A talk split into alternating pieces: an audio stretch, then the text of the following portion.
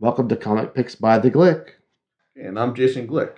And this week we got going a little obscure here because, well, if any justice in this world, this wouldn't be an obscure series. It's called Sleeper. It's written by Ed Brubaker and Sean Phillips. It takes place in the Wildstorm universe. Before I, we asked me, what, Jason, what is the Wildstorm universe? Well, it's basically like the universe that um, Jim Lee created um, back when he broke broke off from Marvel and joined Image. Hmm. Now, why should you care? You shouldn't. Okay. because basically all the series is about is a government operative named Holden Carver who basically winds up getting his, his unit killed after he um, gets in contact with an alien artifact that turns into a, turns him into a pain battery. Ooh. So basically, like any pain he feels, he can store up and pass on to whoever he feels. What happens to Holden after he gets this power? Might, might not think so because because after his um, unit is killed, his boss John Lynch basically feels this is a great way to um pro- provide him the perfect cover to um put, make him an undercover operative, to get in, to um place into this um criminal organization led by a guy named Tao. Now Lots like- of pain in the criminal organization. Yes, because yeah, because after now the thing is though after um after um Holden is successfully placed into um Tao's organization, Lynch um is attacked and winds up going to a coma. So since Lynch was the only person who knew that that Holden Carver was the um was the only person was actually like an undercover operative, he's basically on his own inside this organization. Eek. All right. Yeah, and what he has to do to survive is basically the crux crux of the series. Now, it's the series thrives on moral ambiguity because because Holden, like he he wants to do the right thing. He wants to try and find. He knows that what these people are doing is evil, but at the same time, he's had to do so many like morally compromising things in order just to survive. Like, he's had to kill other undercover operatives in order to uh, in order to maintain his own cover, and he's also had to kill kill people under Tao's orders, and even then, like he's actually made friends with some of these guys, like his bu- best buddy, Genocide Jones. Like the Genocide, I mean, like he's a really um really nice guy, really, uh, even though he's like been on like killing anyone he doesn't who doesn't who he just doesn't like. Like, he um took the name Genocide Jones. He wanted to like just kill everyone on Earth, and I told him, told him says like you know genocide basically means like killing this killing a specific ethnic group here. And genocide responds by saying, "Yeah, that's fine. So as long as you just start with the cops."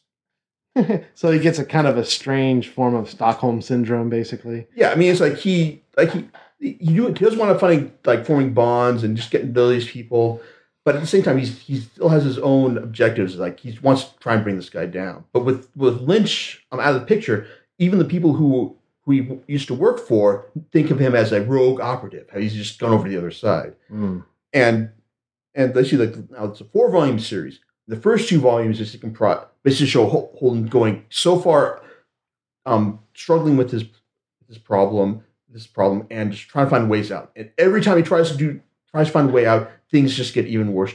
All the way to the point where he just winds up going completely under working under into Tao's organization, committing it, committing to it fully. Mm. The second volume, however, well, you see, Lynch wakes up.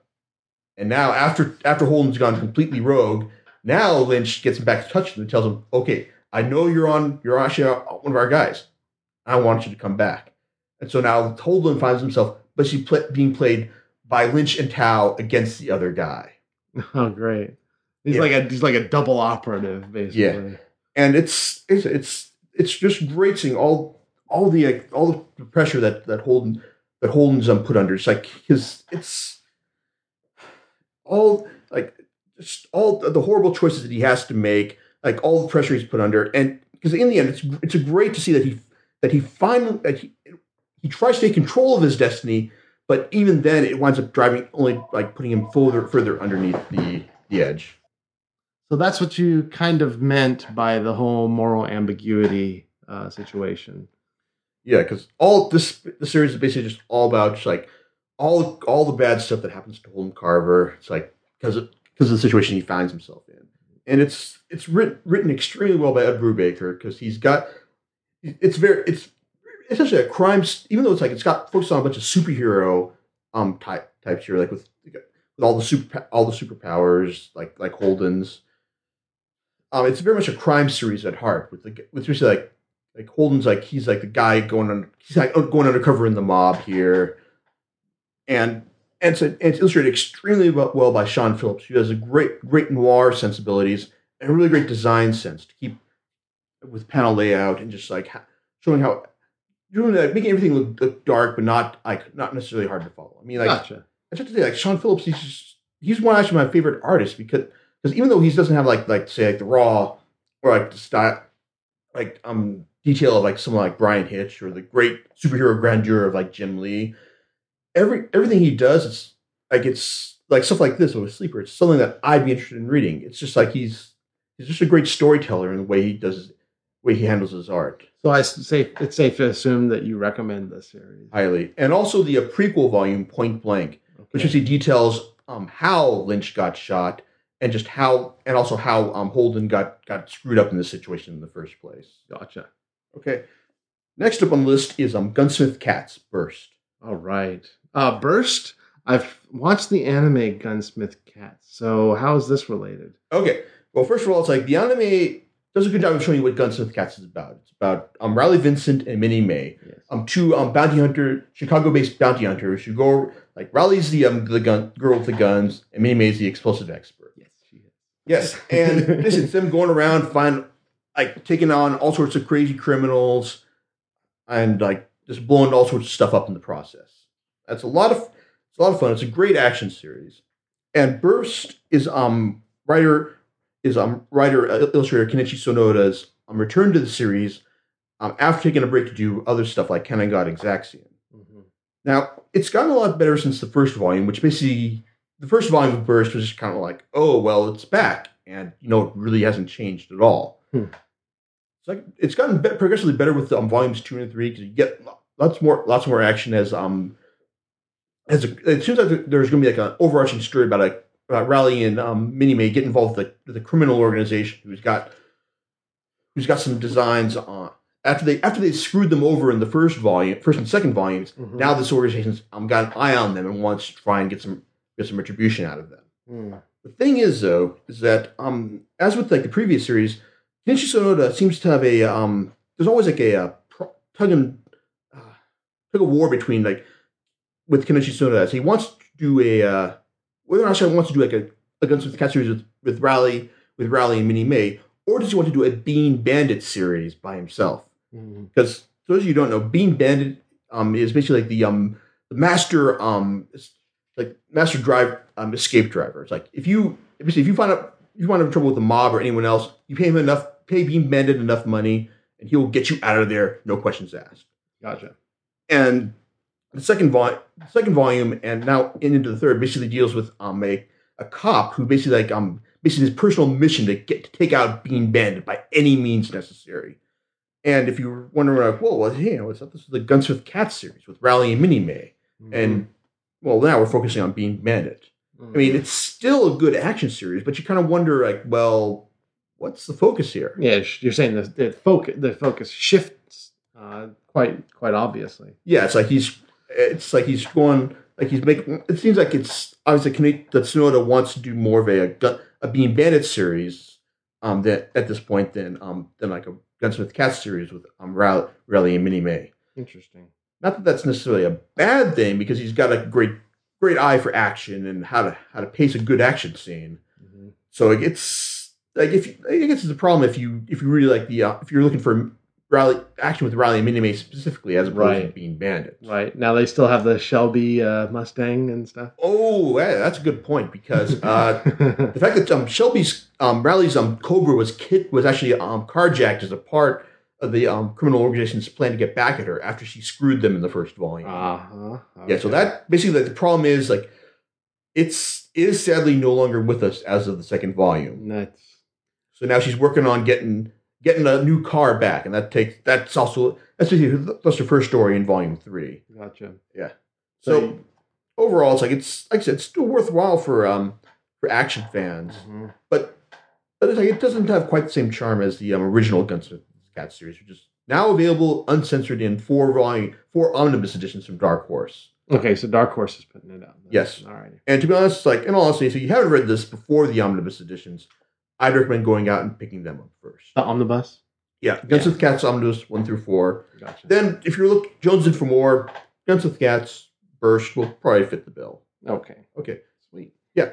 Now, next up, I'm dragging um dragging John in here to um talk about another series that we've both read. You're dragging me in kicking and screaming, but okay.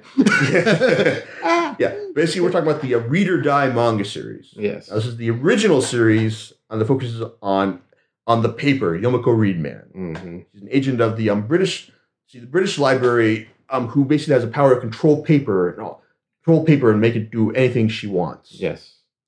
And uh, part of the uh, part of the charm of uh, of of reading this series was oh great after I'd watched the uh, OAVs and the um, uh, the ROD R- OAVs and then the ROD the TV was like oh great now I get to read a prequel story about Mhm. about ROD well we weren't really um, treated to that were we now Jay Yes, um, because the problem is, it's like all the first, all like the first couple of volumes. This is the four volume series. First three volumes, you get the feeling that you're basically reading a like an interquel, like uh, something that sets up like that introduces um characters from the TV series Mhm. and explains kind of like why certain characters went bad late after the OVA series. right Now, then once you get to volume four, though, you find out, oh wait, that's not what we're reading at all. Mhm. We are reading actually an alternate universe story that doesn't actually have any direct correlation to the um t- to the OVA or TV series. not any really direct, strong correlation in plot, at least. Yes, because Outside of the names of some of the characters, names of some of the characters, obviously. But yeah, because the problem is, I mean, it's, it's it's sad though because the first because like the series is overall really strong. I mean, it has lots of the great crazy action that made the made the OVA and TV series so good. And then to find out that oh wait, we're not actually reading what we thought we were. It's it's like you just pull out the they pull out the rug right from under us and cause us to fall right flat in our faces, and it hurts, and that doesn't make us happy at all. yes, to me, the ROD OAV was the master. I mean, it was just a a, a great three set story. I really enjoyed the television series because it dovetailed so nicely into the events that happened in the OAV series. So uh, this is the kind of thing I expected when I read this. You know? Yeah, exactly. What makes it even more annoying is that the TV series refers back to um, a character in the manga, but it can actually work because what happened to him in the manga is different than what happened. What they're talking than um, the situation that they set up in the on in the TV series as well. Yeah. So you're wondering, like, well, how can this possibly be? yes. yeah, I mean, it's. Uh, I was like I said, it's it's it's all more grainy because, like I said, it was it was very good up to the up to the final volume. Mm-hmm. And then at that point, well, see, after that final volume, I realized, you know I'm tossing this into the to sell pile of manga that I There you go. And I actually have. I actually bought the um, um, Hideyuki Kurata, who is the The um, writer, he's the creator of the series, and he wrote the manga as well. Yes, he did. He also wrote a, a series of light novels that I Yes. bought. And since I was practicing Japanese, I fancied, oh, I'll sit there and translate them. And I had made some copies for someone else to translate. And well, I had barely got past the first few pages. And I just said, okay. And and he, well, as of a few years ago, he was still writing those novels. I on my bookshelf. If I just tweak over here, I got seven of them sitting up there. But I don't. Dang. But I did get him author, uh, autographed from Hideyuki Kurata when he was at Anime Expo a few years back. So uh, that you know maybe I'll sell them on eBay or something. anyway, um, so yeah, the uh, the the manga is uh, totally well almost a different animal, really. Yeah, and I guess- OAVs. I guess to be honest, like I said, I guess the problem is like if you're, I guess if you're able to divorce yourself, like expecting any like correlation to the um, anime or TV series, it'll probably be enjoyable. Mhm. But really, divested of its connection to the to the Read or Die series, I don't know. It's like it's it the story itself would wouldn't be wouldn't be all that great if it hadn't had that connection. yeah, So, which makes makes the fact that it doesn't connect to the series that much more disappointing. yeah. I'd like for him to come out with uh, yet another series that would closely tie into the events or explain some of the events that we were left hanging off with. You know, he'd left it open, but uh, I don't know. Maybe he's not interested in producing it right now. Who knows? Yeah, uh, chances are it's like you have to wait till someone brings over the light novels. exactly. Okay, And it looks like that's about it. yeah, that's about that's it for now. So, like, hey, just come back next time. Plenty more comics to re- recommend or revile for you. Bye.